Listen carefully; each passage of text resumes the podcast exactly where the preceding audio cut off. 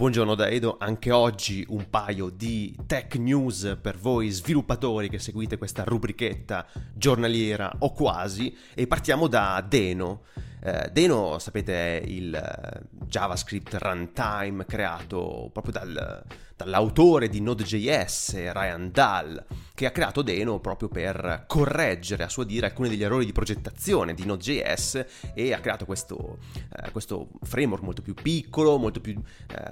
diciamo, distaccato dall'ambiente NPM e da da un accesso un po' troppo libero a, risorse del sistema, quindi ha creato un, un framework che eh, di default non concede l'accesso a risorse, ma solo su esplicita eh, approvazione. Ma insomma, a parte questa introduzione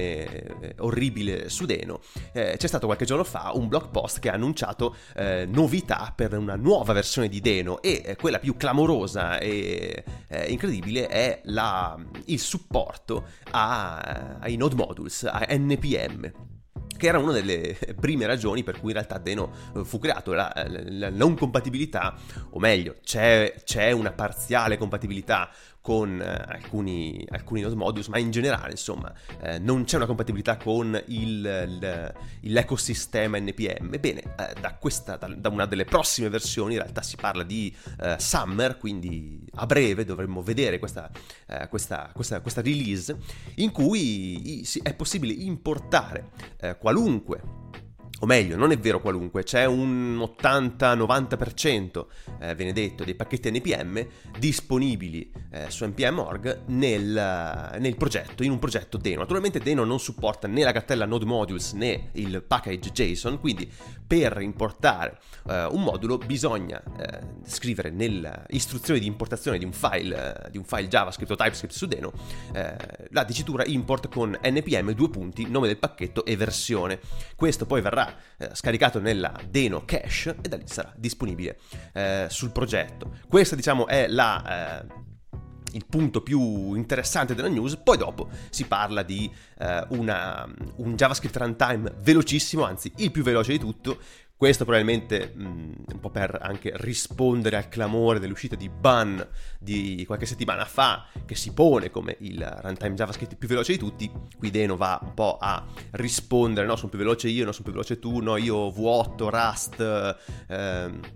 non lo so, faremo i, nostri benchmark quando, quando, Deno uscirà. Nel frattempo ci accontentiamo di questa, eh, di questa risposta. Poi eh, ci sarà un supporto chiamato Office Hours per chi usa Deno a livello enterprise, quindi magari ha bisogno di un certo tipo di supporto eh, durante gli orari di lavoro per alcune questioni riguardanti i progetti Deno in produzione. E poi alcune,